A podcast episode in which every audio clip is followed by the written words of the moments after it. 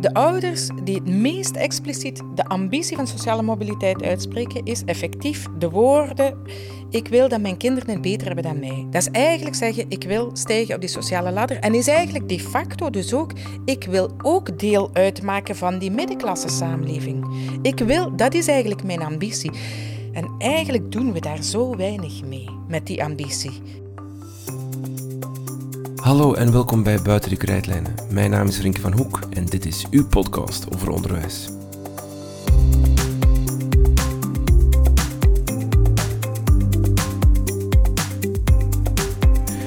Deze aflevering gaat over een dilemma. Moet onderwijs het verlengde zijn van de huiskamer of het voorportaal van de samenleving? Er is een vraagstuk dat zich uitspreekt over de rol van onderwijs in het debat rond gelijke kansen en sociale mobiliteit. En deze stelling bespreek ik samen met Marieke Smijers. Zij is adviseur van het kabinet voor gelijke kansen en sociale zaken in Antwerpen. En daarvoor was ze actief op het departement onderwijs in Antwerpen. In 2006 startte ze School in Zicht, waarmee ze de witte schoolvlucht wil tegengaan en kansrijke ouders in contact brengt met de school uit de buurt. Een gesprek over ambitie, stigma en gelijke onderwijskansen met Marieke Smijers.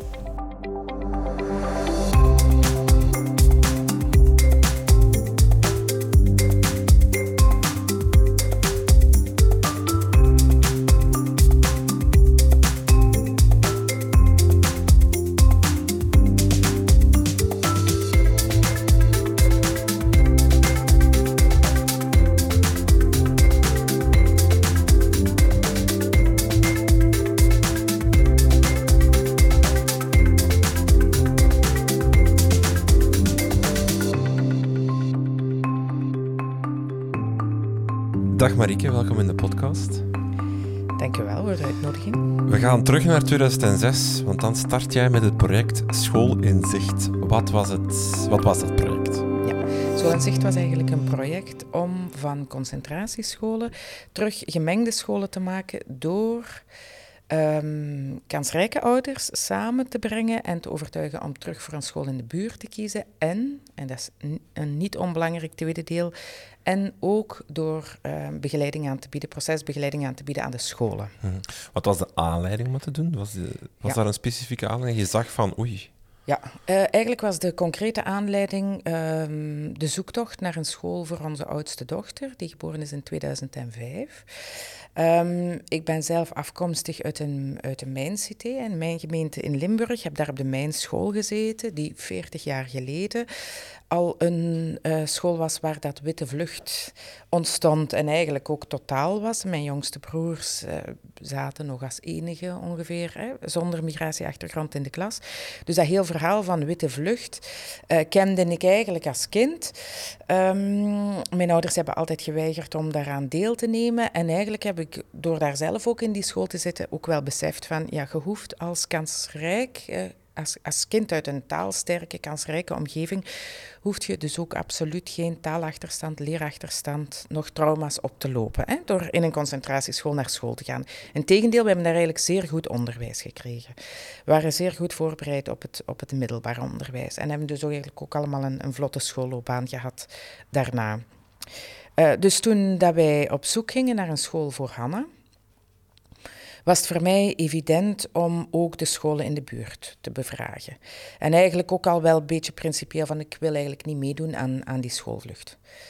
Um, mijn man is van de Kempen, voor hem was dat iets minder evident, maar tegelijkertijd had hij ook zoiets van, ja goed, als jij denkt dat dat kan. Dus wij zijn dan beginnen zoeken naar scholen in de buurt. Um, en wat heel opvallend was, was dat als ik aan mensen in ons netwerk in de buurt, wij woonden daar toen nog niet zo lang, um, in Borgerhout, op de grens tussen Borgerhout en, en de Zeefhoek wonen wij. Um, als ik begon te vragen naar ervaringen met basisscholen, dan kreeg ik ofwel ervaringen met scholen ver buiten de buurt. Hè, dus effectief, de scholen waar dat de mensen, de kansrijke witte ouders uit Borgerhout naartoe gingen uh, in, in, in het kader van een schoolvlucht. Um, ofwel van buren, zonder, buren met migratieachtergrond, um, vooral de vraag waarom dat wij dat wel zouden doen. Dus een deel van die, van die gezinnen, um, dus de, de kansrijke ouders gaven ons info over scholen buiten de buurt, maar deden geen negatieve uitspraken over de scholen in de buurt. Ehm, de iets kansrijkere ouders met migratieachtergrond zaten vaak ook in scholen buiten de buurt maar waren dus ook heel uitgesproken negatief over de scholen in de buurt. En dan waren er ouders die hun kinderen wel in de, in de buurt op school zaten. Maar ik zal er heel eerlijk in zijn, dat waren ook niet altijd de ouders die voor mij de referentie waren om eh, een, een school te kiezen. Um, dus het was heel duidelijk dat ik eigenlijk via ons netwerk niet zo gemakkelijk informatie vond. Dus we zijn dan zelf scholen beginnen bezoeken. Um, en wat daar wel frappant was, vond ik toch wel, was uh, de vaak defensieve houding ten aanzien van kansrijke ouders. Vanuit de ehm, school? vanuit de scholen, vanuit de directies. Een aantal ouders, um, een aantal scholen zouden, zouden bij wijze van spreken de, de loper uitgerold hebben, maar de rode loper uitgerold hebben. Maar er waren zeker ook wel een aantal scholen die soms. Allee, eh, de directeur van de school waar wij uiteindelijk dan voor gekozen hebben, die zei zelfs letterlijk. Ehm, ik ga echt niet met een vlindernet op straat staan om die witte ouders die hier voorbij fietsen te gaan vangen. Of uh, ja, ze rijden nu al zoveel, al zoveel jaren onze school voorbij. Voor ons hoeft het niet meer. dus er was een zeer defensieve reactie. Uh, die eigenlijk toch ten aanzien van die ouders gericht was. En eigenlijk nog weinig te maken had met waarom dat ze sociale mix wel of niet wenselijk vonden. Eerder van in de steek gelaten gevoel door, door die witte ouders die die witte vlucht Ja, en, en ik denk dat bij die scholen heel erg het beeld leefde ook van die ouders voelen zich per definitie te goed voor ons als school en ook te goed voor onze leerlingen. En van daaruit een nogal defensieve reactie van... ja, dan laat het maar. Hè. Wij hoeven ze niet. We hebben ze niet nodig. Of nu moeten ze niet meer afkomen. Dat was toch ook wel wat de teneur. Um, dus op dat moment was het mij wel duidelijk van ja, als wij hier iets willen, als wij dit willen veranderen, dan is er meer nodig dan, dan ouders overtuigen. Want ik dacht, ja, als wij die stap durven zetten, het kan niet zijn dat wij in deze buurt de enige mensen zijn die deze stap willen overwegen. Dus ik, ik was er eigenlijk vrij gerust in dat we nog wel andere ouders zouden kunnen vinden ook, die ook die, die buurtschool zouden willen maar het was wel na die eerste bezoeken heel snel duidelijk van, goed, dan gaan we ook die scholen moeten begeleiden. Want met, uh, allee, dat gaat niet vanzelf, dat wordt niet vanzelf een match made in heaven. Absoluut niet. Wat is de redenering achter die witte vlucht? Gaat dat puur over, ik zie kinderen die niet lijken op mijn kind en dat vind ik beangstigend, daar ben ik argwanend tegenover? Ja, ik denk... Uh, dat die reflex die we onbewust hebben? Ik denk dat daar vaak te snel vanuit gegaan wordt dat dat een heel bewuste keuze is om die scholen voorbij te rijden. En dat was nu net een van de dingen die we met School in Zicht ook wel ontdekten. Um, dat zijn scholen die zelfs niet meer in het netwerk, die worden zelfs niet overwogen. Dus die worden niet bewust voorbijgereden, mm. niet bewust niet gekozen.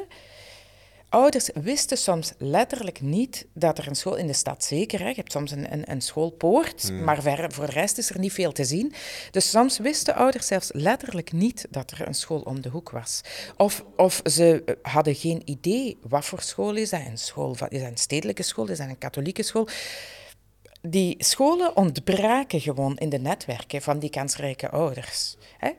Uh, wat daar een, zeker een rol in speelt, en dat is, dat is iets wat we in bepaalde andere wijken in Gent bijvoorbeeld ook zagen, in Molenbeek ook iets minder in de kleinere steden, maar zeker in de wat grotere steden.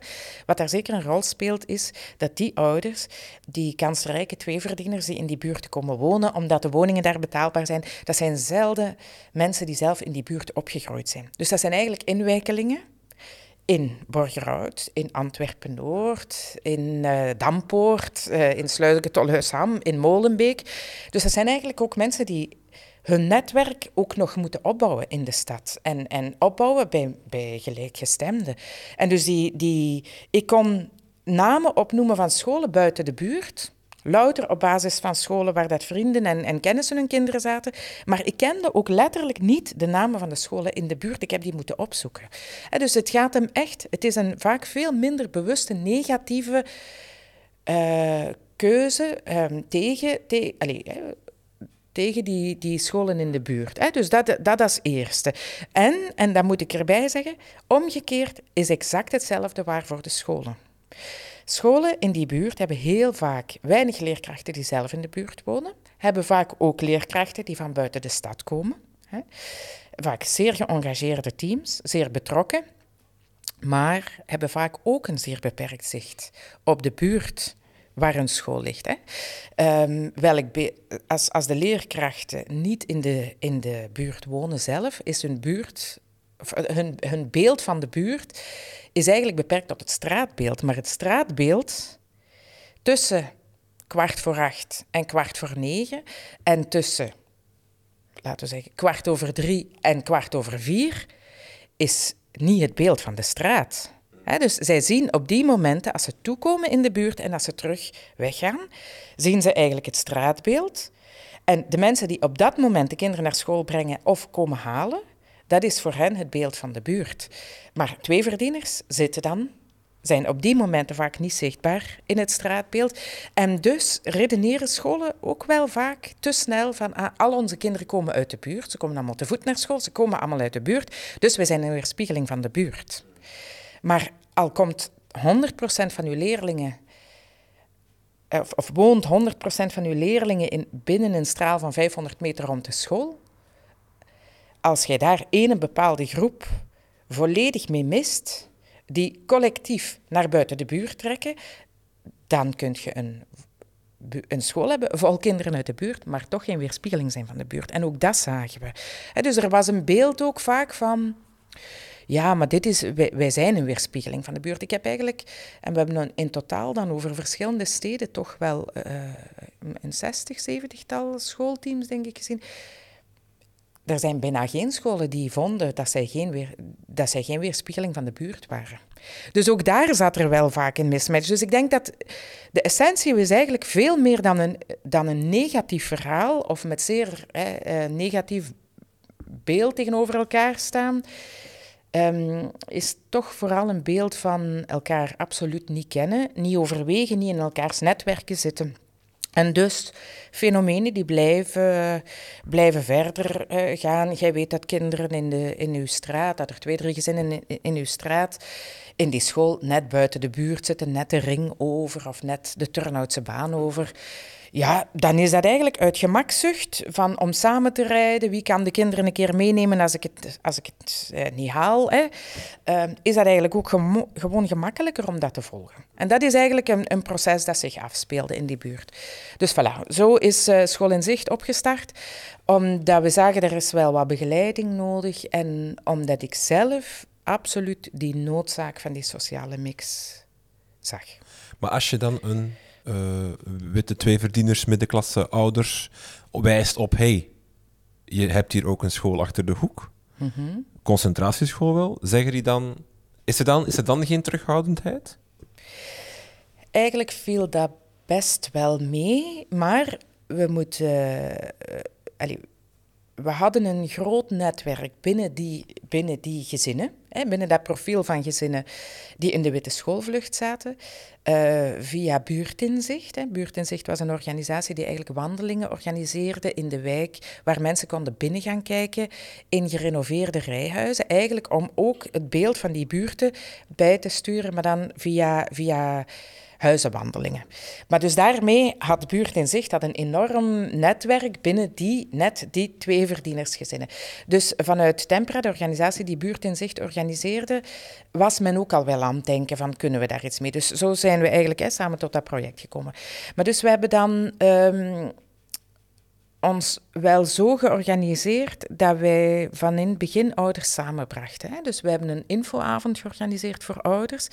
We kregen uh, ook alle adressen van alle kinderen van dat geboortejaar in de buurt. Wij nodigden, dat hebben we altijd gedaan, we hebben altijd alle kinderen van dat geboortejaar uitgenodigd. Dus we, hebben nooit, we zijn nooit een project geweest dat zich exclusief richtte naar uh, kansrijke ouders of ouders zonder migratieachtergrond. Maar door de inhoud van de folder, door ook de gezinnen uh, die daarop stonden. Want we hadden ondertussen, hè, hebben wij dan zelf de keuze gemaakt voor onze dochter. En pas het jaar daarna is eigenlijk school in zicht opgestart. Dus ondertussen hadden we ook wel wat ervaring. Um, door de manier, door de vragen die wij ook stelden, spraken we wel echt die mensen aan die eigenlijk inderdaad zeiden van ja, we moeten, we moeten op zoek naar een school. En dat klopt, wij kennen die niet. Waarom zouden we die doen? Dus we organiseerden een infoavond om die ouders samen te brengen. En we organiseerden kijkdagen in de scholen. Dus ze konden zich inschrijven en op een bepaalde dag, dus ze moesten dan één dag verlof nemen om drie, vier scholen in de buurt te kunnen bezoeken. Dus dat werd ook voor hen georganiseerd. Uh, dus dat verlaagde de drempel wel.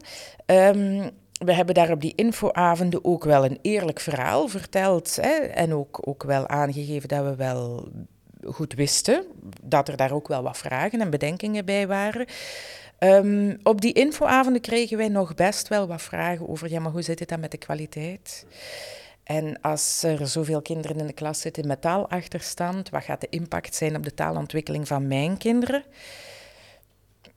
Misschien hebben we daar een beetje bluffpoker gespeeld, helemaal in het begin, door te zeggen van ja, ik heb zelf ook in een dergelijke school gezeten en ik nog mijn zeven broers en zussen hebben taalachterstand, leerachterstand opgelopen. Dus als kansrijke ouder, en daar ben ik ook vandaag nog van overtuigd, als kansrijke ouder, je kunt eigenlijk niet zo heel veel mis... Je kunt je kind niet mismeesteren door het in een, in een gekleurde school in te schrijven. Hè? Dus, dus ik denk, daar, daar hebben we ook wel gezegd, mocht een beetje vertrouwen hebben in de basis die dat je meegeeft. Dus we hebben ook gewoon gezegd, ga die scholen bezoeken.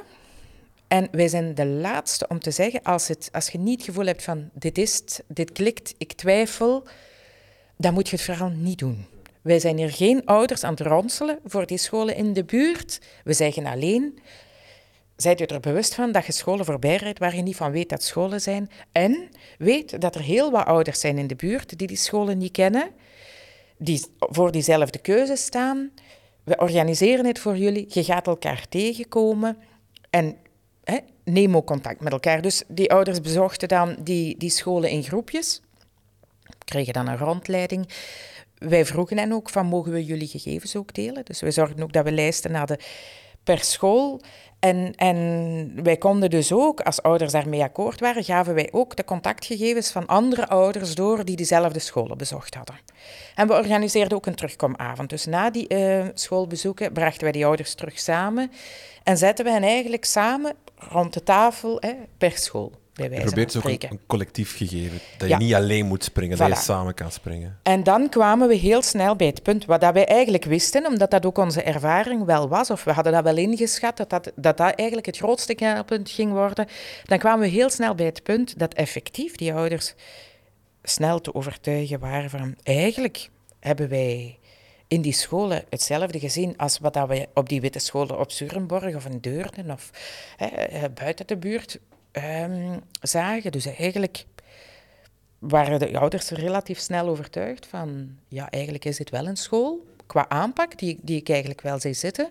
Die lijkt veel meer op die andere scholen die wij bezocht hadden dan dat wij gedacht hadden. Dus die grote bezorgdheid rond kwaliteit, en gaat mijn kind wel aan, aan, aan, aan haar of, zijn trekken komen, die was eigenlijk vrij snel van de baan. Uh, maar de grote bezorgdheid was dan wel van ja, die stap helemaal alleen zetten.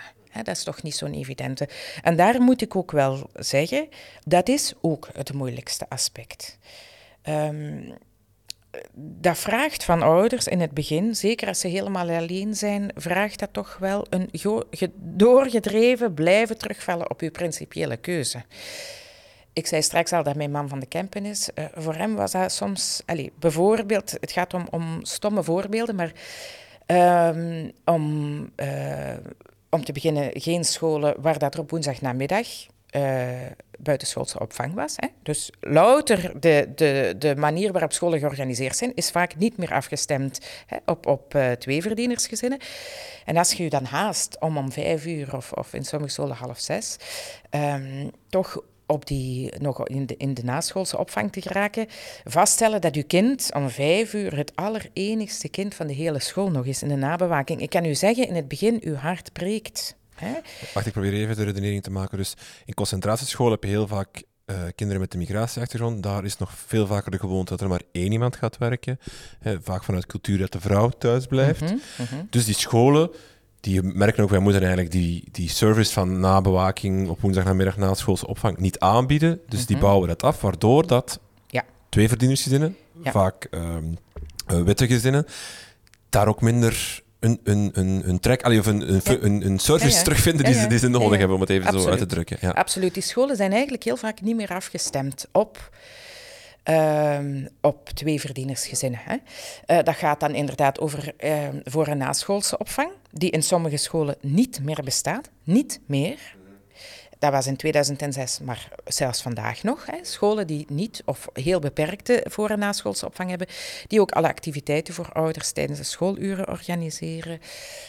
Um, ja, omdat er altijd iemand kan komen. Omdat er altijd iemand kan komen, die geleerd hebben om de briefjes met de ouders zo laat mogelijk mee te geven, want anders zijn ze het vergeten. Terwijl ouders die dat moeten kunnen plannen, die verlof moeten nemen om aanwezig te kunnen zijn op een toonmoment, die willen dat vooral vroeger weten. Hè. Dus ook dat was iets dat, dat eigenlijk onbewust, die scholen hebben zich zo teruggeplooid op die kansarme leerlingen, dat ze eigenlijk zelf drempels hebben ingebouwd voor die kansrijke ouders, waar zij van denken dat die alleen maar niet willen komen omwille van de kleur van hun kinderen. Vandaar opnieuw dat ik zei, die procesbegeleiding was echt aan twee kanten wel nodig. Om scholen daar bewust van te maken, maar ouders ook. Nu, ook bij ouders, het eerste verjaardagsfeestje voor Hanna dat we organiseerden, het zijn de klassiekers, maar het is dus ook wel de realiteit. Um, het, want je zegt het de klassiekers, het klinkt ook ergens stereotype als je het vertelt. Ja, ja. Van, maar, maar je kan er ook niet omheen. Dat is, dat is een beetje het dubbele van het, van het, of, ja, waar, Het, waar het een beetje wringt bij mij nu op dit moment. En ik denk dat een deel uh, intussen, want we spreken over 2006, over heel wat tijd geleden, maar tegelijkertijd is er in sommige scholen um, nog altijd minder veranderd. Of scholen die de evolutie naar die sociale mix nog niet hebben kunnen maken, hè, want het is ook niet in alle scholen gelukt, um, is het wel vandaag nog altijd de realiteit. Ook in 2024. Hè. Maar bijvoorbeeld een verjaardagsfeestje organiseren, uh, de hele klas uitnodigen, dat is iets dat ik van mijn ouders geleerd had vroeger, dat we de hele klas moesten uitnodigen.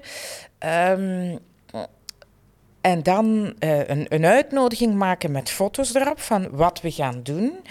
Met ook wat we gaan eten. Omdat ik dacht, ja, hè, de bezorgdheid van oei, wat gaan ze daar te eten krijgen? Uh, duidelijk dat we in de tuin gingen spelen en niet zomaar weggingen. Uh, Hanna met een kroon, met één jaar, met twee jaar, met drie jaar op. Hè, zodat ze zien, het gaat over een verjaardagsfeestje. Allee, dus proberen dat zo duidelijk mogelijk te maken van wat is dat? Een verjaardagsfeestje, het is bij ons thuis, we gaan pannenkoeken eten. Voilà. Um, dus de hele klas uitgenodigd en dan vaststellen dat toch alleen die twee kinderen zonder migratieachtergrond komen. Dat zijn de momenten waarop ook mijn man zei: Marie, jij met uw principes. Hè? Um, en dus dat zijn ook de dingen waarom dat wij van in het begin gezegd hebben: je moet dit Allee, eigenlijk is het beter dat ouders in kleine groepjes. Hè, we hebben eigenlijk nooit gestreefd, we hebben daar nooit streefcijfers op geplakt van je hebt terug minstens 30 procent uh, kansrijke ouders nodig. We hebben ons daar eigenlijk ook nooit mee bezig gehouden. We zijn het daar ook niet mee eens dat er een soort van point of no return is, wat vaak gezegd wordt. We hebben 100% gekleurde scholen terug omgebouwd ja. gekregen. Naar, dus eigenlijk die percentages heeft voor ons nooit echt een hele grote rol gespeeld. Um, wat belangrijker is, is het feit dat ouders zich niet alleen voelen. Want het is geen evidente. Een concentratieschool, is dat dan eigenlijk per definitie niet goed, omdat er geen sociale mix in zit? Um, Waarom is een sociale mix het beste? Ja, ik denk wat het zuiver leren betreft. Hè, voor wiskunde, een kind gaat niet beter of slechter rekenen omdat er een kansrijk kind naast hem in de schoolbank zit. Mhm, ja. Dus puur voor dat gegeven, puur voor die onderwijskwaliteit. Voor taal valt wel iets te zeggen natuurlijk, hè, de taalregisters. Maar zelfs dat, denk ik, dat daar niet altijd de allergrootste um, winst of verlies zit. Hè? Dus ik denk zuiver voor het puur onderwijskundige, wat gebeurt er in de klas en hoe goed is die onderwijskwaliteit, daar ben ik van overtuigd dat, je, eh, ja, dat, dat die, die volledig gekleurde scholen vaak heel goede scholen kunnen zijn. Absoluut. Um, maar ik ben er wel ook van overtuigd dat je in elke concentratieschool wel een soort van verlies hebt. En dat verlies zit uh, volgens mij veel meer in Ehm, de diversiteit aan netwerken die kinderen opbouwen, de rolmodellen de beroepen die ze leren kennen, de toekomstperspectieven die ze meekrijgen, het wereldbeeld waarmee dat ze opgroeien. Bijvoorbeeld het uitgenodigd worden op een verjaardagsfeestje buiten de familie, want uiteraard vieren die kinderen ook hun, hun verjaardag, maar met familie. Hè? En, ehm, dus die krijgen dus toch minder kansen? Ik ben ervan overtuigd het dat gelijke kansenaanbod is minder juist in een concentratieschool of minder breed in een concentratieschool dan in een school met een sociale mix. Ja, het voorbereid zijn op, op een leven in onze samenleving. Niet het voorbereid zijn op een leven in hun buurt, want daar worden ze op voorbereid in die scholen. Maar het voorbereid worden op een leven in onze samenleving, daar zit verlies op, ja. Dat gaat ook over het echt leren kennen van hoe gaat het leven eraan toe bij gezinnen. Zowel voor mijn kinderen, die dat inderdaad ook leren, hè, hoe dat het er bij andere gezinnen aan toe, toe gaat door daar te gaan, te gaan spelen of daar te gaan logeren. Maar omgekeerd ook. Er waren in het begin best wel wat leerlingen die nog nooit bij een Vlaams gezin thuis geweest waren. En er zijn vandaag in Borgerhout nog altijd kinderen, denk ik, die tot hun twaalf jaar kunnen opgroeien zonder ooit bij een Vlaams gezin thuis geweest te zijn. Dat gaat dus ook over hoe organiseren die gezinnen hun, hè, een, gezinsleven. Dat gaat inderdaad over een werkende moeder, maar dat gaat ook over ja, netwerken inschakelen, niet familie inschakelen. Hè. Voor, voor veel um, tweeverdienersgezinnen net in die buurten, die bouwen netwerken op met, met leeftijdsgenoten via de school, via de buurt, via de jeugdbeweging. Hè. En dat zijn de netwerken waar dat ze ook beroep op moeten doen, waar dat moest ik in Houthalen blijven wonen hè, zijn, waarvoor dat ik misschien ook eerder mijn ouders had ingeschakeld. Maar dat zijn mensen die, ja, jonge tweeverdieners, die om uh, kinderen naar hobby's te brengen, te halen, hè, bij elkaar te gaan logeren, af en toe opvang zoeken bij elkaar, die eigenlijk heel erg binnen die netwerken zitten, dus buiten de familie. En dat is bijvoorbeeld iets wat zeer opvallend was, dat um, voor veel kinderen met migratieachtergrond was dat iets volledig nieuw ook uw kinderen toevertrouwen aan mensen buiten de familie. Dat is iets waar dat we bij sommige gezinnen doorgeraakt zijn. Uh, de weerstand om bijvoorbeeld hun kinderen te laten logeren. Voor jongens gaat dat gemakkelijker dan voor meisjes. Maar er zijn heel wat kinderen voor wie dat, dat tot vandaag een absoluut onbespreekbaar iets is om te gaan logeren buiten de familie. Dat zijn nu allemaal dingen waar je van zegt, ja, ja wat heeft dat nu met, met gelijke kansen te maken? Maar op lange termijn heeft het er heel veel mee te maken. Want het gaat inderdaad ook over op welke netwerken wilt je beroep doen, welke netwerken bouwt je uit, ook als werkende ouder. Bijvoorbeeld als zelfstandige is het heel goed om een netwerk te hebben om gewoon al, als je een breed netwerk hebt, heb je snel een breed klantenbestand bijvoorbeeld. Of mhm. kan je heel snel connecties leggen om dan betere deals te doen. Allee, ik, maak het heel zakelijk, maar het is, het is een bepaald aspect dat... dat... Ja, of welke beroepen kent je? Ja, ja in, het begin, als ik in die scholen kwam, sprak men mij daar consequent aan met juf. Want een witte vrouw die daar rondloopt, dat moet wel een juf zijn.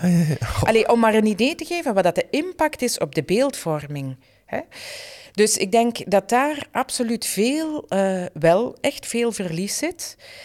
En dat is eigenlijk dan ook allee, de sprong naar het bredere thema van eh, rond die sociale mobiliteit, die sociale mix. Um, en, en waar dat wij scholen ook wel proberen uh, bewust van te maken en waar ik van denk dat we echt nog veel werk aan de winkel hebben ook, um, is wat vraagt het buiten goed onderwijs om effectief sociale mobiliteit te realiseren. En scholen zich ook bewust maken van het feit dat wat, dat wat ze doen met de beste intenties, vaak met zeer veel engagement, vaak ook op advies van doelgroeporganisaties, hè, om die ouders zich meer thuis te laten voelen, om die drempel naar de school af te bouwen. Um, om uh, dichter bij die ouders te gaan staan of te komen te staan, om meer vertrouwen te creëren in het onderwijs, ja, gaan ze vaak heel ver in het zich aanpassen aan en het zich terugplooien op die, op die kinderen en die, en, die, en die gezinnen. Ze krijgen daar applaus voor ook van doelgroeporganisaties, maar ze zijn zich absoluut niet meer bewust van het feit wat dat de impact op lange termijn daar is van daarvan is. Ja. Want onderwijs zou je kunnen zeggen, of wordt gezien als een belangrijk katalysator voor sociale mobiliteit. Ik wil, ik wil even daarmee beginnen, omdat uh, ik, ik, uh, kwam over laatst een quote van Gert Bista tegen, die deels in het Engels is en deels in het Nederlands, dus ik ga mijn best doen.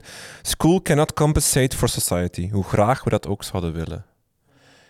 Als ik die quote lees, dan denk ik, ja, eigenlijk niet. School is niet de katalysator. Het is op zich de, de, de samenleving in zijn groter geheel en, en school moet vooral proberen om die sociale mobiliteit of sociale ongelijkheid die groter te maken, maar dat oplossen of dat echt faciliteren of, of, of de katalysator, dat, dat gaat niet. Dat lees ik in die quote. Hoe, kijk jij daarnaar? Um, ik ben het daar ik ben het daar deels mee eens in die zin dat ik denk dat wij vaak verwachten van de school dat ze te veel kunnen oplossen en te veel het verschil kunnen maken. En dat lijkt wat haaks te staan op alles wat ik net gezegd heb. Mhm. Hè, van we moeten dit doen omdat de school het verschil moet maken. Um, ik ben ervan overtuigd dat inderdaad de thuiscontext nog altijd de meest dominante factor is. En dus dat de school alleen daar onvoldoende voor kan mhm. compenseren. Ik ben er wel van overtuigd dat de school, veel meer dan dat ze vaak zelf beseft, wel uh, de opening is naar die samenleving. Hmm. En dus um, het voorportaal is van de samenleving. Er is ook een quote, ik ga pas aan het einde van het interview zeggen van wie dat hem is. Want eh, soms als mensen dat weten, luisteren ze al niet meer hè, naar, de, naar, de, naar de quote. Dat is goed, een teaser. Ja, maar um, het is uit een interview in 2018 en het, het vat heel goed samen, hè, waar dat school in zicht eigenlijk voor stond en waar dat, uh, mijn hele pleidooi vandaag ook voor staat. De vraag is, moet onderwijs het verlengstuk zijn van de huiskamer of het voorportaal van de samenleving? Waar dat wij scholen in ondersteund hebben, aangemoedigd hebben, applaus voor gegeven is, hebben, is als ze zich opstelden als het verlengstuk van de huiskamer, als ze de drempels afbouwden en een veilige, aangename setting werden voor die kansarme kinderen. We hebben daardoor uit het oog verloren dat de school op lange termijn naast die kinderen die basiscompetenties meegeven die ze nodig hebben om te functioneren in de samenleving, dat die school ook die setting is waar dat ze de samenleving leren kennen, de diversiteit in de samenleving leren kennen, de, ook een beetje de codes van de samenleving leren kraken, weten hoe dat ze zich moeten bewegen in die samenleving en eigenlijk dus ook voorbereiden op de samenleving die een middenklasse samenleving is. We hebben scholen vaak verweten dat ze middenklasse instituties waren, dat hun leerkrachten uit middenklasse milieus komen en dat ze dus te weinig voeling hadden met kinderen die niet uit de middenklasse komen. Dat ze kansarme gezinnen niet bereiken. dat ze die onvoldoende bereikten, dat klopt. Ik denk dat er vaak die voeling met die doelgroep ontbreekt. Alleen geloof ik absoluut niet in de oplossing waarbij scholen zich dus gaan aanpassen aan die doelgroep. Want dan krijg je kinderen die in een kansarm gezin opvoeden, opgroeien. Vaak ook binnen een bepaalde culturele, religieuze context ook. Kinderen die in, in zo'n gezin opgroeien, van wie het netwerk, het dagelijkse netwerk, uit, uit gelijkaardige gezinnen bestaat, die in een buurt wonen waar dat ook een beetje de norm is, ook op straat. En dan ook nog naar een school gaan die dat tot de norm maakt. En eigenlijk heb je dan kinderen die tot hun twaalf en vaak nog langer opgroeien in een context waar dat ze eigenlijk heel weinig in aanraking komen met hoe dat die middenklasse samenleving werkt. En daar zit in mijn ogen een ontzettend verlies aan gelijke kansen omdat je daar eigenlijk de kans mist om op een spontane, constructieve manier van kleins af aan wel ook die kinderen zich comfortabel te doen voelen. Comfortabel doen voelen als ze bij een Vlaams gezin thuiskomen. Net zoals onze kinderen geleerd hebben van zich comfortabel te voelen als ze bij een Marokkaans of een Afrikaans gezin thuiskomen. En dan wordt er vaak gezegd, ja, maar dat is toch hè, aan twee kanten hetzelfde. Dus inderdaad, in witte scholen leren kinderen dat ook niet. Dat is waar. Ik vind dat dus ook problematisch, hè, dat je in een zeer diverse samenleving ook nog heel witte scholen hebt. Alleen moeten we daar wel eerlijk zijn.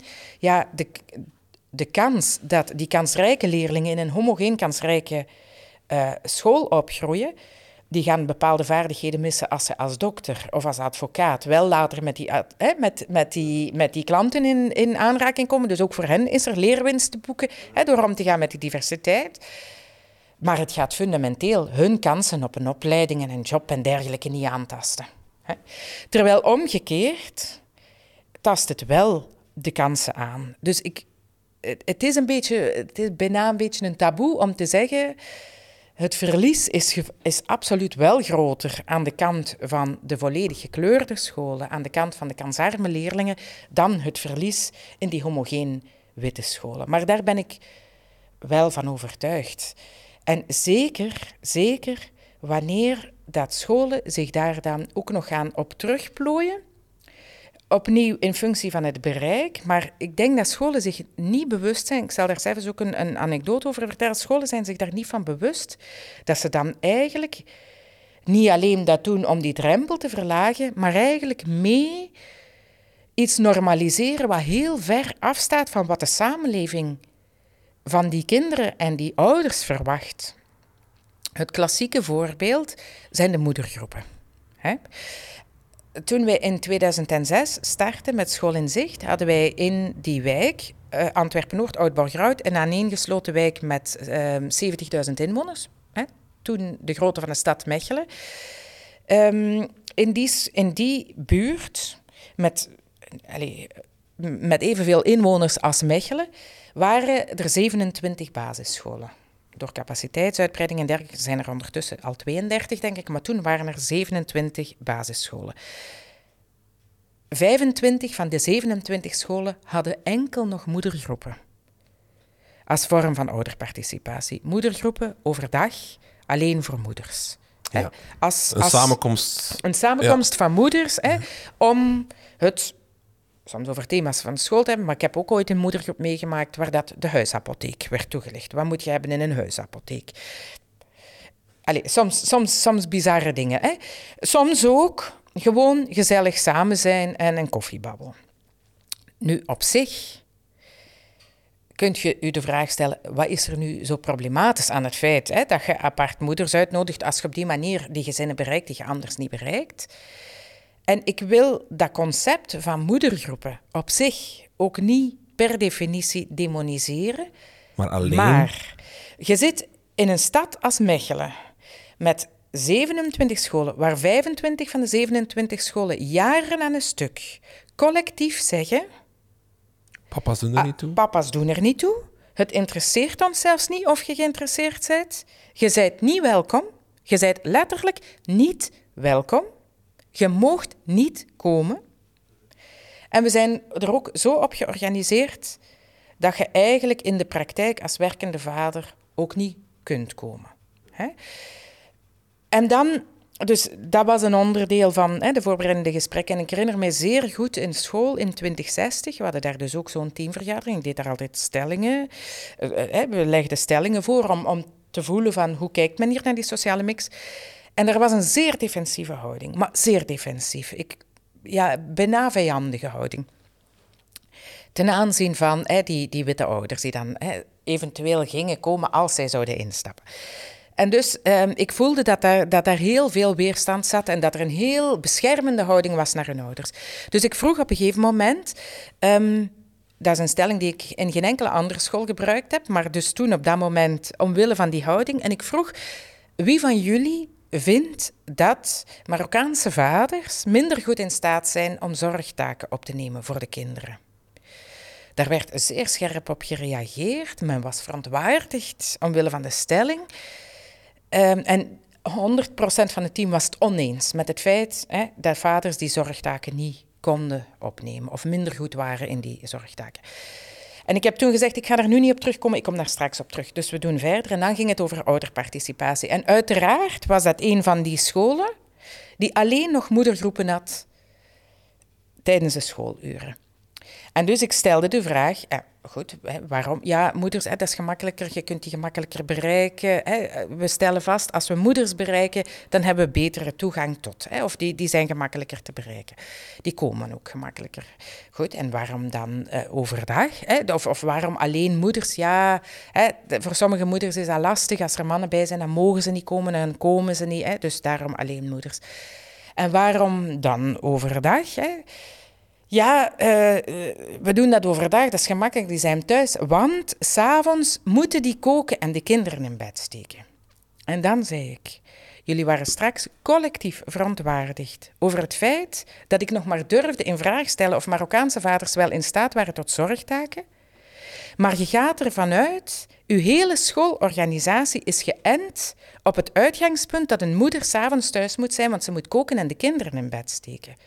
En achteraf zeiden een aantal leerkrachten ook, wij hadden daar nog nooit zo naar gekeken.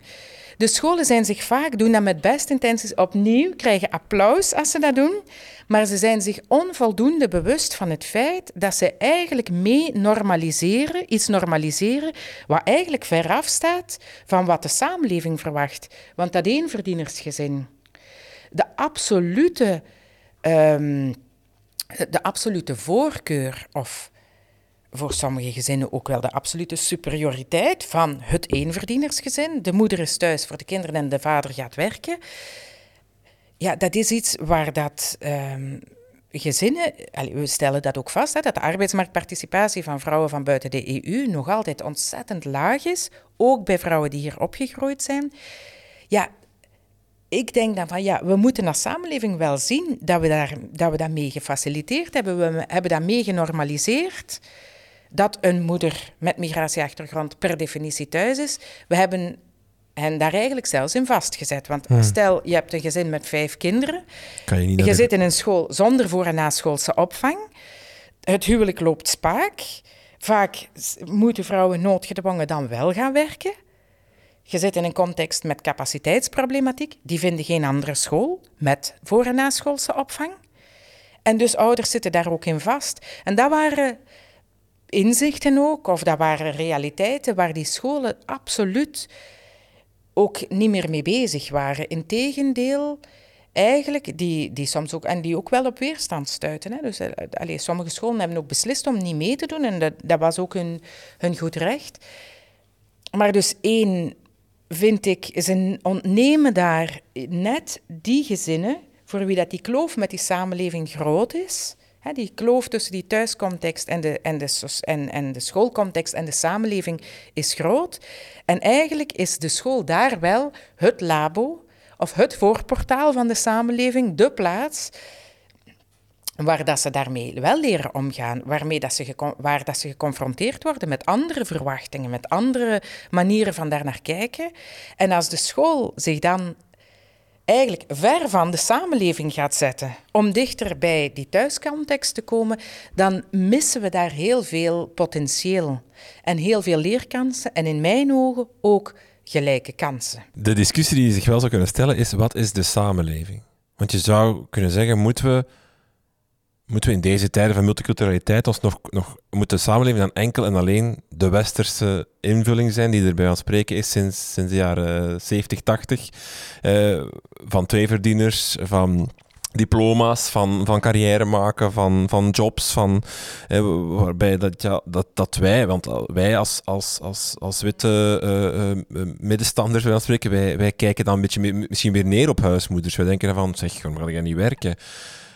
Is, hoe kijk je daarnaar? Van, van, dat moet ook een argument zijn dat je hoort van waarom moeten zij zich confirmeren naar onze manier mhm. van leven? Ja, um, uiteraard. Je kunt, die, je kunt die vraag stellen, maar toch ben ik daar eigenlijk redelijk, juist door in die wijk te wonen, juist door te zien dat wat ik dacht, dat van mijn klasgenoten met veel potentieel.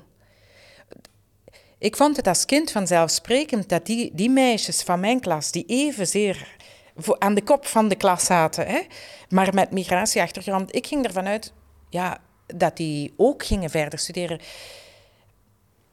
Ik stel vast dat dat op één na niet gebeurd is. Hè? En dat dat vandaag ook nog altijd veel minder het geval is. Hè? Dus ik denk, um, wil ik dat omdat ik vind dat dat ook maar, zij moeten zich dan ook maar aanpassen en zij moeten zich ook maar met twee, moeten ook maar met twee gaan werken. Nee, maar ik stel wel vast dat de armoede in onze samenleving gigantisch gekleurd is. Ik stel vast dat die vrouwen, als ze niet gaan studeren, niet gaan werken, en vergis u niet, in Borgerhout vandaag stellen wij vast dat er terug een tendens is van meisjes van 16, 17 jaar die hun secundair niet afmaken, omdat ze erop rekenen dat hun man wel voor hen zal zorgen. Meisjes met potentieel om wel te, wel te gaan verder studeren. Die toch zeggen van ja, voor mij hoeft dat niet, mijn man zal wel voor mij zorgen. En dus denk ik, heel vaak zien we dat op dat moment die keuze gemaakt wordt. En je zou kunnen, dat is een evenwaardige keuze. Maar proportioneel is het niet evenwaardig. Proportioneel is het niet evenwaardig, maar vooral finaal eindigt het zo vaak, en dat zien we in het sociaal beleid, het eindigt zo vaak bij een situatie waarbij die moeder op haar 35, 40, 45 er toch alleen voor komt staan met een aantal kinderen. En op dat moment, op het allermoeilijkste moment in haar leven, waarbij dat ze haar leven nog terug aan het bijeenrapen is, waarbij dat ze ook nog moet, geconfronteerd wordt met het falen van dat huwelijk en de schande die daar vaak dan nog bij komt kijken. Het moment dat zij zelf ineens alle betalingen moet doen. Op dat moment moet ze dan ook nog, soms nog Nederlands gaan leren. Um, moet ze ook een woning zoeken, moet ze werk vinden, want op dat moment komt ze wel in, die, in, in de sociale zekerheid worden er wel een aantal dingen verwacht. Dus moet voor mij elke vrouw gaan werken? Mhm. Nee. Um, moeten we elk meisje erop wijzen dat de kans dat ze in de armoede terechtkomt of dat de kans dat ze haar leven toch finaal niet in handen zal kunnen nemen zoals ze misschien zou gewild hebben, dat die groter is als ze de kans niet grijpt om haar onderwijs af te maken, te gaan studeren en veel bewustere keuzes te maken. En dan kan dat een bewuste keuze zijn om. Hè, en ik denk ook het feit dat vrouwen niet gaan werken op het moment dat er kleine kinderen in huis zijn, ik denk dat er daar ook heel weinig, dat daar op zich ook niet zoveel weerstand tegen is. Maar die vrouwen hebben ook een heel fase in hun leven voordat er kleine kinderen zijn. En ze hebben een fase in hun leven nadat er kleinere kinderen zijn. En die fases, daar hebben ze toch ook alle belang bij. Werken is meer dan alleen maar een inkomen. Werken is ook uw talenten ontplooien, is uzelf ontplooien, de betere versie van uzelf worden. Werken is ook uw talenten inzetten voor de samenleving en iets bijdragen voor de samenleving die ook bijdraagt aan u.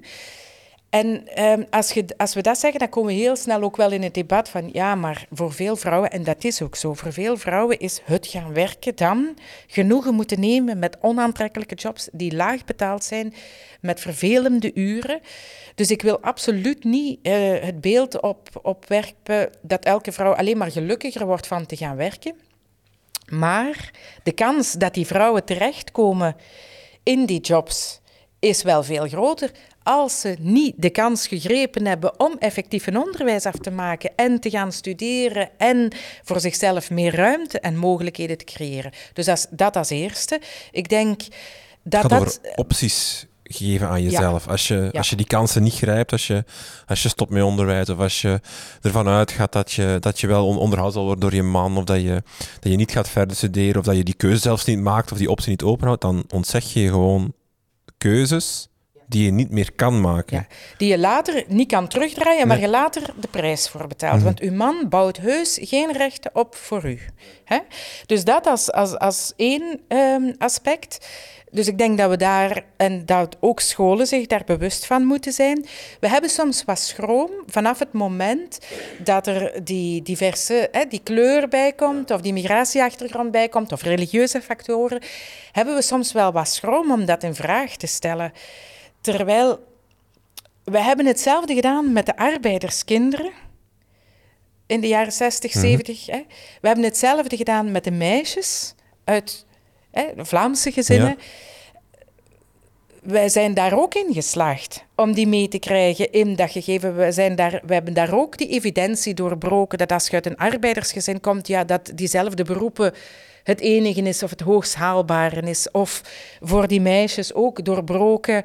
Um, dat, dat als, omdat hun moeder thuis bleef bij de kinderen, dat dat de enige manier is om gelukkig te worden. En vandaag, terwijl de, vandaag de samenleving daar zo in geëvolueerd is en de kloof tussen die thuiscontext van die meisjes en die kinderen met de samenleving van vandaag tien keer groter is dan dat vroeger was in de jaren zestig en de samenleving van toen. En toch Juist omdat daar die component bij komt kijken van die culturele diversiteit, van religieuze factoren soms, blijven we daar wat van af. Maar het gaat om zo fundamentele elementen dat ik denk van ja, het is wel de essentie van het gelijke kansenonderwijs, dat we dat ook wel meenemen, dat we daar ouders ook in meenemen. En dat is dan het tweede grote element om te zeggen, jawel, we moeten dat wel doen, denk ik. We moeten wel um, de school explicieter terugzien als dat laboratorium of dat voorportaal van die middenklasse samenleving.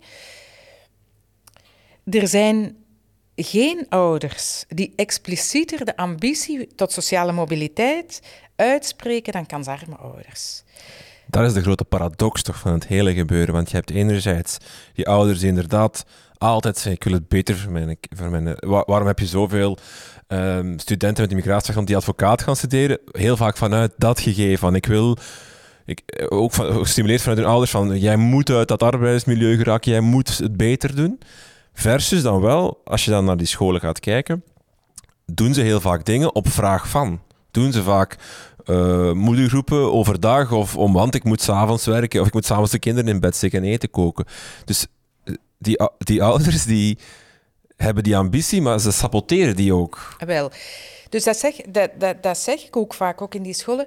De ouders die het meest expliciet de ambitie van sociale mobiliteit uitspreken, is effectief de woorden: Ik wil dat mijn kinderen het beter hebben dan mij. Dat is eigenlijk zeggen: Ik wil stijgen op die sociale ladder. En is eigenlijk de facto dus ook: Ik wil ook deel uitmaken van die middenklasse samenleving.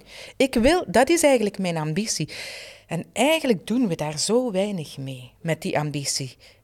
Dus zij zeggen, ik wil het anders. En ik denk dat we daar door de jaren heen de fout gemaakt hebben van te denken, omdat het bij die arbeiderskinderen, omdat het bij de meisjes zonder migratieachtergrond, doordat dat een beweging was die wij collectief als samenleving gemaakt hebben. We hebben eigenlijk collectief dat opleidingsniveau zien stijgen, op, collectief eigenlijk eh, zoals, zoals Machteld Verbrugge ook op een gegeven moment zei, van ja, dat waren generaties waarvan alle, hè, van, van de overgrootouders, die, die waren allemaal, waren die vrouwen thuis. En dan de volgende, daar, daar maakten ze collectief, alle kinderen gingen dan toch al hè, tot 14 jaar naar school. En de volgende generatie, al die nichten, gingen dan toch, hè, maakten dan toch een secundair, of, gingen eigenlijk bijna allemaal ineens wel studeren.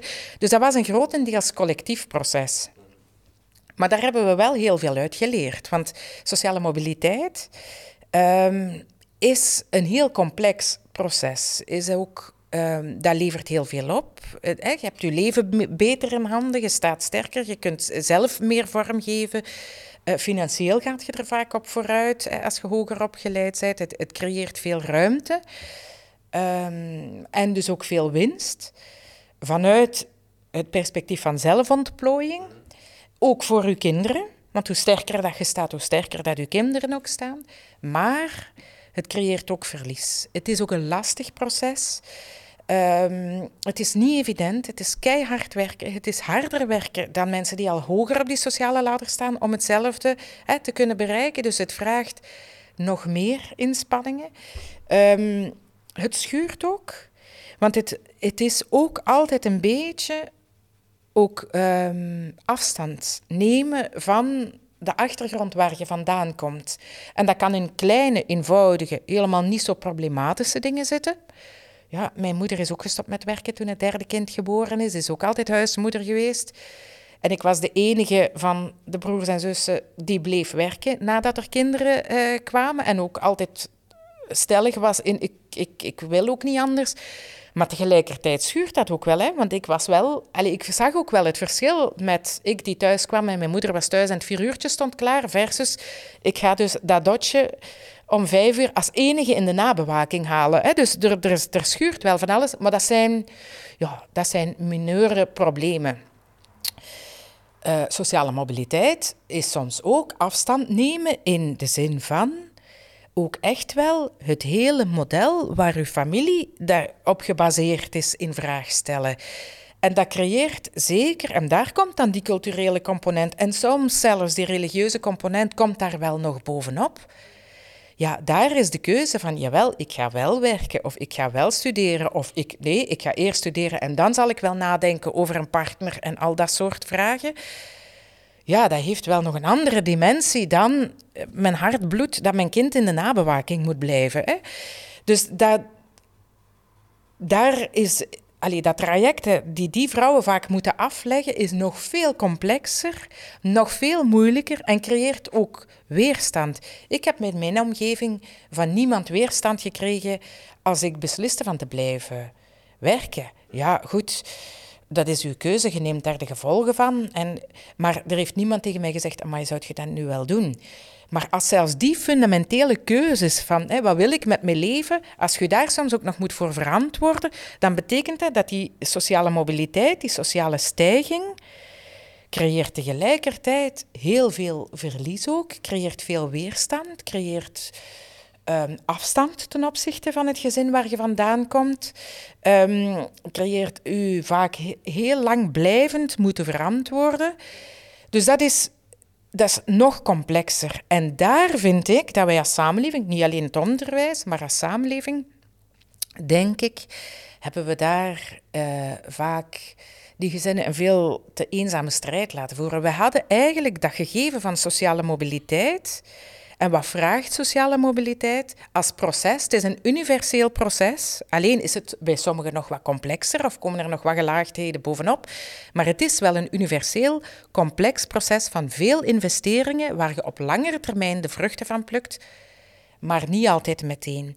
En dat proces, die ambitie van ouders die zeggen: we willen dat onze kinderen het beter hebben, eigenlijk zouden we um, veel meer aan de slag moeten gaan met die ambitie. En ook met hen een eerlijk gesprek voeren. En ook als school bijvoorbeeld zeggen, goed, als dat uw ambitie is, jij wilt dat u bijvoorbeeld, jij wilt, je komt je dochter inschrijven in de kleuterschool en jij wilt, eh, eigenlijk zou je moeten vragen, wat is uw ambitie? En als ze dan zegt, ja, ik wil dat die dokter wordt, hè, of ik wil dat die advocaat wordt, ja, eigenlijk zou je moeten zeggen, dat is goed, dat, is, dat, zal, dat zal een serieuze inspanning vragen, maar goed, wij gaan een tandje bijsteken, want wij willen die ambitie helpen realiseren, maar ook jij zult daarvoor een aantal inspanningen moeten leveren die oncomfortabel gaan zijn. Ik denk, we moeten daar eerlijk over durven zijn.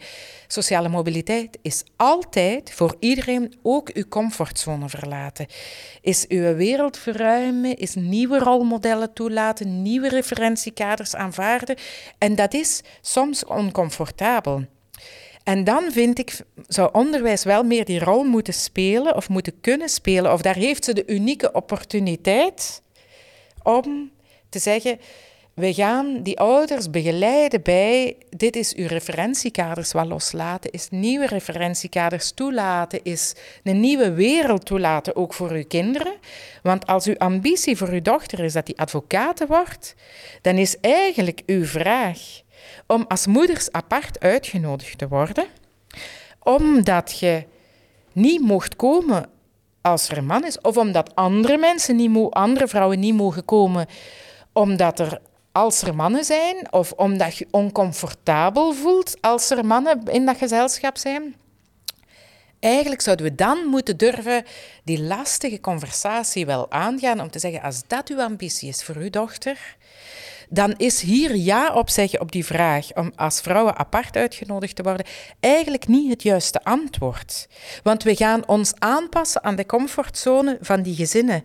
Terwijl ja, zowel die moeder als die vader, als die dochter, zullen uit die comfortzone moeten geraken als ze die ambitie van advocaten worden willen realiseren. Want dat meisje zal met mannelijke collega's werken, zal in contexten terechtkomen die voor die ouders als zeer oncomfortabel voelen. En dus daar vind ik wel dat, vandaar dat ik zeg, het gaat mij niet om, het is beter of slechter, of dat tweeverdienersmodel is beter, of de manier waarop dat wij in onze westerse samenleving onze gezinnen vormgeven is beter. Ik stel alleen vast als je het kans de kans op armoede wilt vermijden, staat je wel veel steviger als je daarin geënt bent en als je je, je kansen gemaximaliseerd hebt. En die kansen beginnen op 2,5 of zelfs vroeger. En tegelijkertijd denk ik, maar verdorie, het zijn net die ouders die die ambitie zo expliciet maken. Ik heb nog nooit gedacht, ik wil dat mijn kinderen het beter hebben dan mij, want ik heb een comfortabel leven. En ik ben er eigenlijk zelfs vrij zeker van dat die hun weg wel zullen vinden in het leven. Maar die, dat uitspreken van die ambitie is eigenlijk ook het uitspreken van. Help mij. Allee. En ik vind dus dat we daar veel explicieter moeten doen. En dus dan ook moeten durven scholen daarop, de, allee, scholen meenemen in het belang, de belangrijke rol die zij vanaf 2,5, want het idee van later gaan verder studeren, dat is iets wat wij nu denken, ja, dat is iets wat dat een secundaire school wel zal opnemen. Maar als, je, als dat de norm geweest is in uw directe omgeving en die norm wordt bevestigd op school, tot 12, daar is de basis gelegd. Hè. Net zoals de automatisering van de maaltafels en het goed kunnen lezen en schrijven, waar dat we nu allemaal van zeggen, ja, maar we moeten die basis veel steviger zetten, puur op het cognitieve.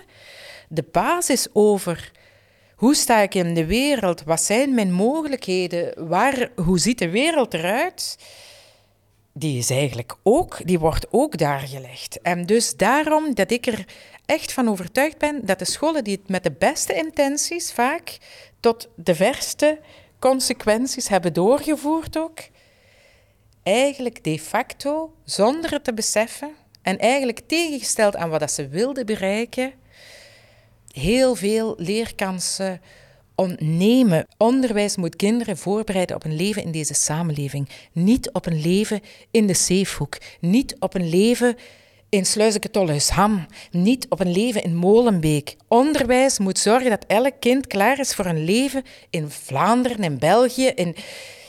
En, en, en die wereld is groter dan die wereld in die buurt. Die kansen zijn groter dan die kansen in die buurt. Die mogelijkheden, die uitdagingen, de competenties die je nodig hebt om te overleven, om de armoede te vermijden, om uw kinderen te kunnen ondersteunen bij het leven in. Hè.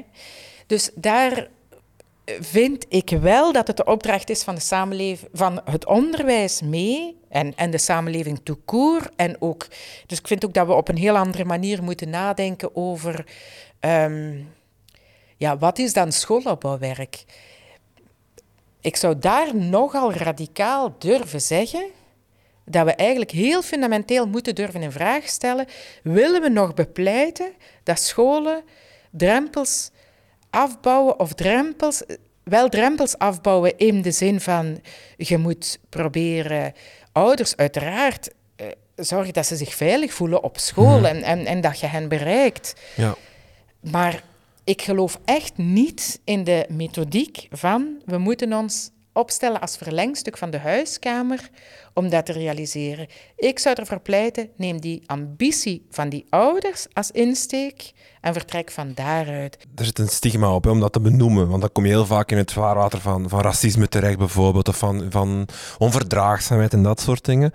En ik snap enerzijds, en mijn vraag is waar, waar ligt de grens? Want je hebt enerzijds een beweging, eh, om het woordje woke niet te gebruiken, maar bijvoorbeeld rond Sinterklaas, rond winterfeest, kerstfeest en al die dingen. Dat zijn ook manieren waarop dat scholen of, of zo'n samenleving zich eigenlijk toch wil, om, ja, moet ik dat uitdrukken, confirmeren of, of, of aan die cultuur een, een toegeving wil doen. Dat klinkt nu mhm. Mhm. negatief, maar ik, mhm. waar we zeggen van, kijk, wij willen, wij willen inclusief zijn, wij willen niet per se dat jullie buiten voelen. Versus wat jij dan zegt, we willen wel dat zo'n kind meegaat op bosklasse vier dagen en blijven slapen. Ook al valt dat niet goed binnen de cultuur of binnen de, de, de, ja, de cultuur van, van dat mhm. gezin. Mm Voel je dat mee aan? Dat snijpend of zo, daar moeten we dan, moet een school een grens, daar moeten we een school een balans tussen vinden. Dus enerzijds wel een soort van inclusiviteit hebben van kijk, jij bent moslim, jij bent... En, en daarom um, wil je, eet je haram, dus dan, dat, of zijn er bepaalde dingen haram, dus daar gaan, we, daar gaan we wel in meegaan. Of dat willen we wel doen, maar tegelijkertijd stellen we wel een grens en vinden we wel... Uh, dat jongens en meisjes samen moeten kunnen mhm. spelen, bijvoorbeeld. Mhm. Allee, dat zijn nu, mm -hmm. zijn nu dingen die ik hier even ter plekke verzin, maar ja. die, die balans moet je dan vinden. Ah, wel, en ik denk dat uh, ik denk trouwens ruimer dan het onderwijs. We zien het, we zien het op andere gebieden ook ik denk dat we af en toe wel botsen op de grens inderdaad van het inclusief werken. Het in, de vraag is, is het het inclusief werken omwille van het inclusief werken? Is het inderdaad het inclusief werken omwille van um, hè, mensen in die comfortzone willen tegemoet, allez, hè, mhm. tegemoetkomen aan die vraag naar, naar een, een comfortzone? Ik denk dat het voor onderwijs eigenlijk helemaal niet zo moeilijk is om daar een lijn in te hebben. En die lijn is in mijn ogen de enige lijn of de enige toetssteen die mhm. ik zou hanteren vanuit onderwijs is als er een vraag komt en die vraag uh, het, het beoordelen van is die vraag een legitieme vraag, kan voor mij maar op één punt en dat is, komt dit de gelijke en de optimale ontwikkelingskansen van het kind ten goede? Hmm. En dus niet het inclusief zijn om het inclusief zijn. En dus vind ik ook een vraag kan komen van 90% van de ouders, maar een illegitieme vraag zijn. Hmm. En dan kan een vraag komen van vijf ouders en het kan een legitieme vraag zijn in mijn ogen.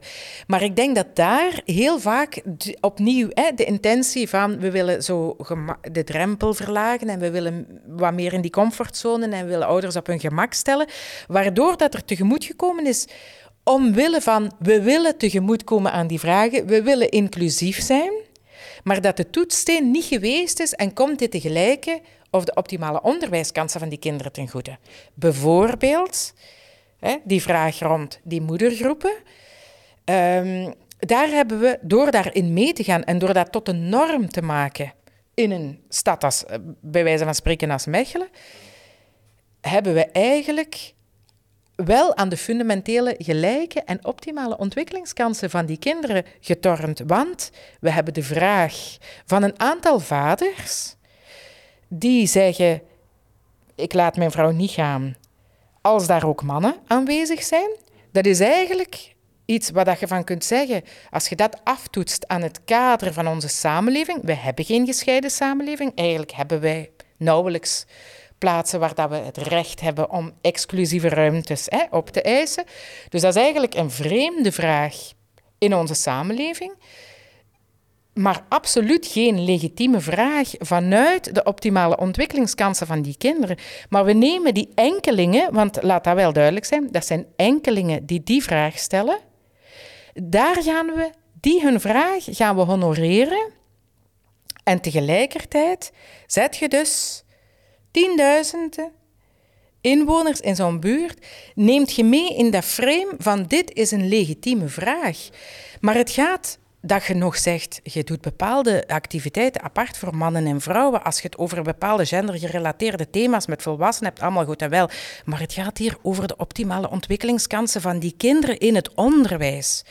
We gaan toch niet de vraag van een aantal vrij extreme. Mhm um, denkbeelden incorporeren in ons, in ons onderwijs, waarbij dat we zeggen, ja, maar elke ambitie die die ouders uitspreken voor hun kind, zal vragen dat we dat loslaten. Je kunt in onze samenleving niet meer je kansen optimaal benutten als je niet op een of andere manier comfortabel leert omgaan met het feit dat wij hier als man en vrouw in een ruimte zitten zonder dat er hier iets gebeurt dat niet mag gebeuren. En daar denk ik wel echt van dat uh, scholen daar soms echt het inclusief zijn om het inclusief zijn vooropgesteld hebben en dus niet de toetssteen gebruikt hebben, is dit eigenlijk wel een legitieme vraag in functie van hoe willen we dat dit kind zich ontwikkelt? Want je weet als die vraag komt dat in die thuiscontext dat de norm is en mogelijk in de bredere omgeving.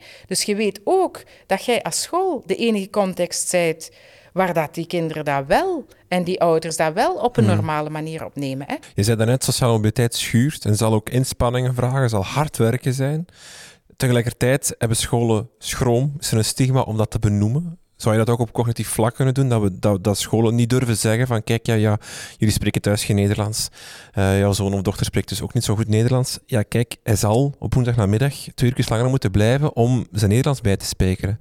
Of uh, hij heeft het moeilijk met uh, wereldoriëntatie, omdat hij een achterstand heeft op, mm door dat, door dat. Mhm, en als je mhm. wil dat hij sociaal mobiel, mobiliteit of mobiel zal zijn, mhm. dan zal hij dat meer in stukje tijd moeten hebben of meer op school moeten doorbrengen. Is dat ook een aspect? Of? Ik weet niet of daar die schroom nu zo noodzakelijk bij de school, of dat het, het ik weet niet of het, het probleem daar is dat die scholen dat niet durven of niet, niet willen zeggen. Ik denk dat er daar eerder in het algemene onderwijsbeleid, dat er eerder in het algemeen het toch wel wat het fenomeen is van ja, kinderen langer op school houden, is stigmatiserend, opnieuw. Uh, het zijn al de kinderen die het moeilijkst hebben, net die kinderen langer op school houden.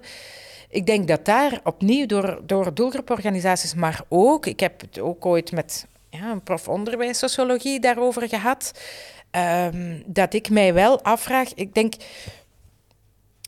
we hebben een aantal premisses die je niet samen kunt realiseren. We weten dat een aantal kinderen uh, met achterstand starten op 2,5 jaar. Hè?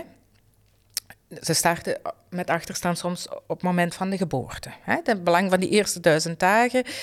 Um, dus we weten dat niet iedereen gelijk start in het kleuteronderwijs. We weten ook dat kinderen op een verschillend tempo leren. Dus niet elk kind leert even snel, leert op dezelfde manier. We weten dat nog los van uw basis of, of, of uw, uw didactische beginsituatie, of nog los van heb je achterstand of niet, je kunt geen zonder achterstand starten, maar wel langzamer leren dan een ander kind. Dus dat zijn twee dingen die los van elkaar staan, maar vaak op elkaar liggen nog. En dan zeggen we tegelijkertijd, hoe langer hoe meer, maar we willen maximaal kinderen op leeftijd laten doorstromen in het basisonderwijs. Dat is toch een beetje het uitgangspunt, dat is toch een beetje de norm geworden. Maximaal kinderen op leeftijd laten doorstromen, want de effecten van zitten blijven zijn zeer in twijfel te trekken, zijn gecontesteerd. Het is stigmatiserend, heeft het zin om kinderen tegen te houden, als ze finaal toch niet. Hè? Maar je kunt niet en zeggen, we hebben kinderen die met achterstand vertrekken, en zeggen, er zijn kinderen die langzamer evolueren, die meer instructietijd, meer inoefentijd nodig hebben. Gewoon meer tijd, letterlijk fysiek, meer tijd nodig hebben dan anderen. En toch zeggen, maar we gaan ze wel allemaal op zes jaar door dat basisonderwijs jassen. die drie samen realiseren kun je niet, tenzij dat je naar de structuur en de organisatie van je onderwijs gaat kijken en gaat zeggen, meer onderwijstijd, meer instructietijd, dat gaan we inbedden in dat traject van zes jaar. Misschien moeten we wel zeggen van kijk, uw kind mag naar het derde leerjaar, maar we gaan in derde remediëren, heel, heel duidelijk remediëren en heel, intens, heel intensief inzetten op in kleine groepen meer instructie, bijkomend oefenen, toch nog eens op een andere manier uitleggen, proberen manieren te vinden om dat kind toch hè, zover te krijgen. En we gaan dat doen op een manier of op een moment dat er weinig leerlingen in basisonderwijs zijn. Want dat is een beetje het probleem van hoe dat het basisonderwijs vandaag georganiseerd is. En scholen hebben veel vrijheid, maar ze benutten die niet altijd. De onderwijsregelgeving laat heel veel toe. Maar de onderwijspraktijk is, eh, benut die niet altijd helemaal. Um, maar op dit moment gebeurt remediëren, differentiëren, alles gebeurt op een moment dat alle kinderen op school zijn. Mhm. Terwijl, als je zou kunnen zeggen, we gaan een mhm. deel van die leerkrachtenuren inzetten buiten de schooltijden, na school, en dan alleen voor die leerlingen voor wie dat het nodig is, hè, die gaan we dan, dan kun je met volgens mij veel meer. Mhm, dan kun je zeggen, dan gaan we heel gericht voor die leerlingen. En maar dan moet je het stigma doorbreken van voilà. sommige leerlingen gaan meer les nodig hebben. Wat je eigenlijk initieel al aangaf, ja, dat is eigenlijk de beginsituatie. Je hebt enerzijds een verschillende beginsituatie bij elke leerling, anderzijds een verschillend leertempo bij iedereen. Ja.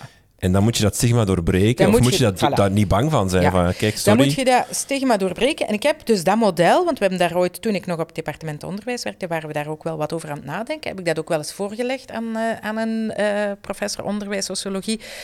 En, en ook gezegd van ja, ik denk dat we niet anders gaan kunnen dan een gedifferentieerde schoolloopbaan, een gedifferentieerd aanbod in, mhm. in instructie. He, niet in, je gaat de oefeningen aanpassen, maar je gaat de tijd die je hebt mhm. voor een kind differentiëren en aanpassen.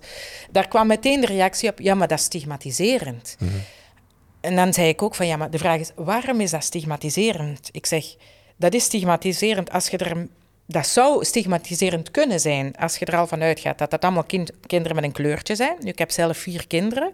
Ik weet heel zeker, één van mijn vier kinderen zou ook in dat traject zitten.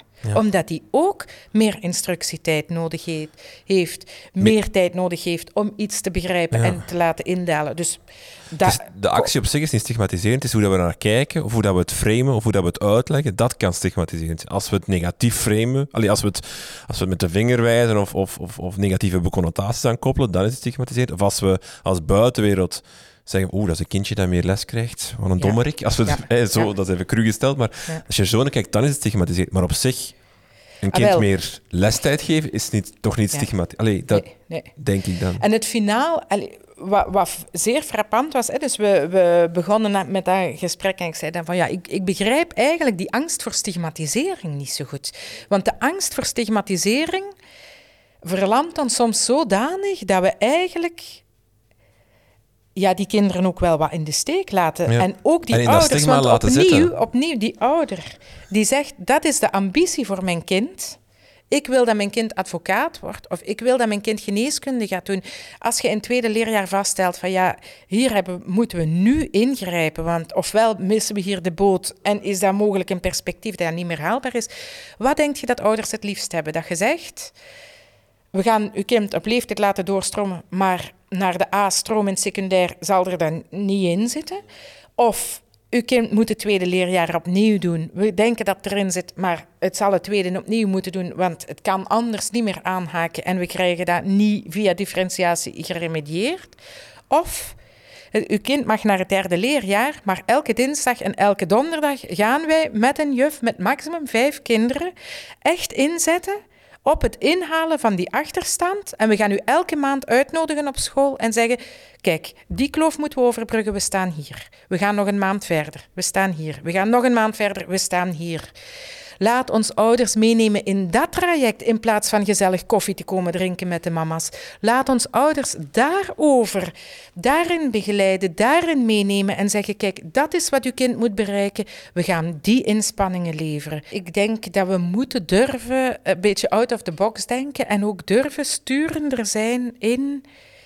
Zeker als we, we zien dat hoe langer hoe meer leerlingen uitgaan op, uitvallen op de basiscompetenties. Hè dat, dat we die basisgeletterdheid, het feit dat we dat al moeten invoeren, het idee basisgeletterdheid in een, in een onderwijslandschap waar 100% van de kinderen naar het basisonderwijs gaat, dat je daar nog moet zeggen, we gaan toch iets moeten invoeren als een basisgeletterdheid. Dan denk ik, ja, dat toont toch aan van we trekken het niet meer als we blijven verder doen hoe dat we bezig zijn. Hè? En dus vind ik het argument van stigmatisering eigenlijk opnieuw het ontnemen van Ik vind dat teleurstellend. Teleurstellend dat we die angst voor stigmatisering zoveel gewicht geven, dat we één, de ambitie van ouders negeren, dat we doen alsof ze zich gaan realiseren zonder eerlijk te durven zeggen, nee, het zal zo niet lukken. Als we nu niet ingrijpen, zal het niet lukken. Maar we gaan u ondersteunen daarbij. En vooral omdat het te vaak gezegd wordt, door mensen die van hun eigen kinderen nooit zouden aanvaarden dat het ontwikkelingsniveau daar zou stoppen. Nooit. En dat is denk ik wel waar dat ik. En ik denk dat dat te maken heeft met het feit dat ik te veel gezien heb wat het met mijn klasgenoten van vroeger in de lagere school, wat het voor hen betekend heeft qua levensloopbaan.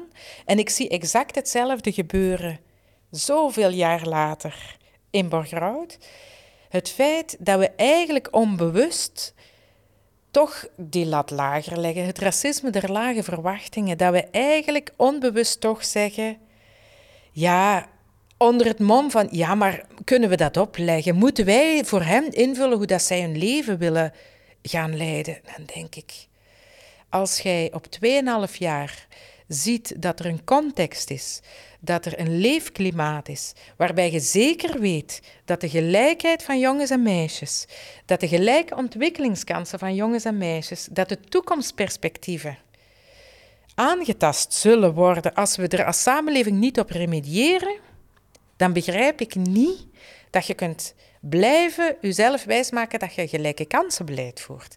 Daar zit, daar zit mijn verontwaardiging en dan denk ik, ja, dat je dan die angst voor stigmatisering een groter gewicht geeft dan toch dat lastige discours aangaan, toch die lastige beslissingen nemen, toch durven doorduwen, maar wel uzelf recht in de ogen kunnen kijken en zeggen: kijk, we pikken niet meer dat we die kinderen onderuit laten gaan op het cognitieve En dus zeggen, we nemen ze mee op leeftijd tot 12 jaar. En dan gaan ze ook nog eens op leeftijd mee tot 15 jaar in de B-stroom. En dus hebben we eigenlijk van 2,5 tot 15 gezegd... Je moogt over op leeftijd... Maar de facto, wat hebben we aan gelijke onderwijskansen gedaan? We hebben ontzettend... Dan op drie jaar tijd nog remediëren is bijna onmogelijk. Als je niet alle kansen benut hebt tot 15 jaar. Dus louter in functie van het realiseren van de optimale ontwikkelingskansen, wat in 2002 al het uitgangspunt was van het gelijke onderwijskansendecreet, moeten we durven een aantal taboes laten varen, denk ik inderdaad. Moeten we durven qua onderwijsorganisatie een aantal dingen in vraag stellen. En denk ik ook durven sturender zijn en zeggen: dit moet. Die zomerschool is een voorwaarde. De, nablijven op school is een voorwaarde. En ik geloof heel eerlijk waar dat je bijna alle ouders daarin meekrijgt, maar dan moet je hen niet uitkomen voor, uitnodigen voor een gezellige babbel, maar inderdaad maand na maand laten zien, wat hebben we gedaan met uw kind? Hoeveel achterstand heeft het al ingelopen? Waar gaan we naartoe? En dan moet je hen serieus nemen en je moet het over de onderwijskansen en dat onderwijstraject van hun kind hebben in plaats van over de huisapotheek. Dat, dat is dus ook wel een beetje mijn pleidooi. Ik ben zeer blij met de focus op onderwijseffectiviteit, op centrale toetsen. We moeten durven ons als onderwijs in de spiegel kijken en zeggen...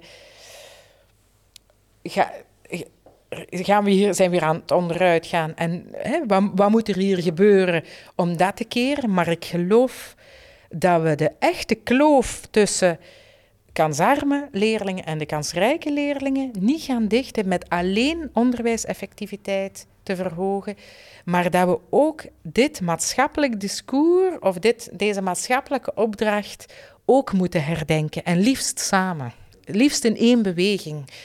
Omdat ik denk dat je ouders daarin meekrijgt, omdat je vanuit hun ambitie vertrekt. Mhm. Wat was de quote? Nu weer? Aha, de quote over moet onder, is onderwijs de, um, het verlengstuk van de huiskamer of het voorportaal van de samenleving? Het, uh, ik denk dat de, de, conclusie is het voorportaal van de samenleving. De vraag is nu van wie, van wie was de quote? Van Bart Wever. Marieke Smeijers, heel veel dank voor het gesprek. Ongelooflijk interessant, dankjewel. Ja. Graag gedaan. you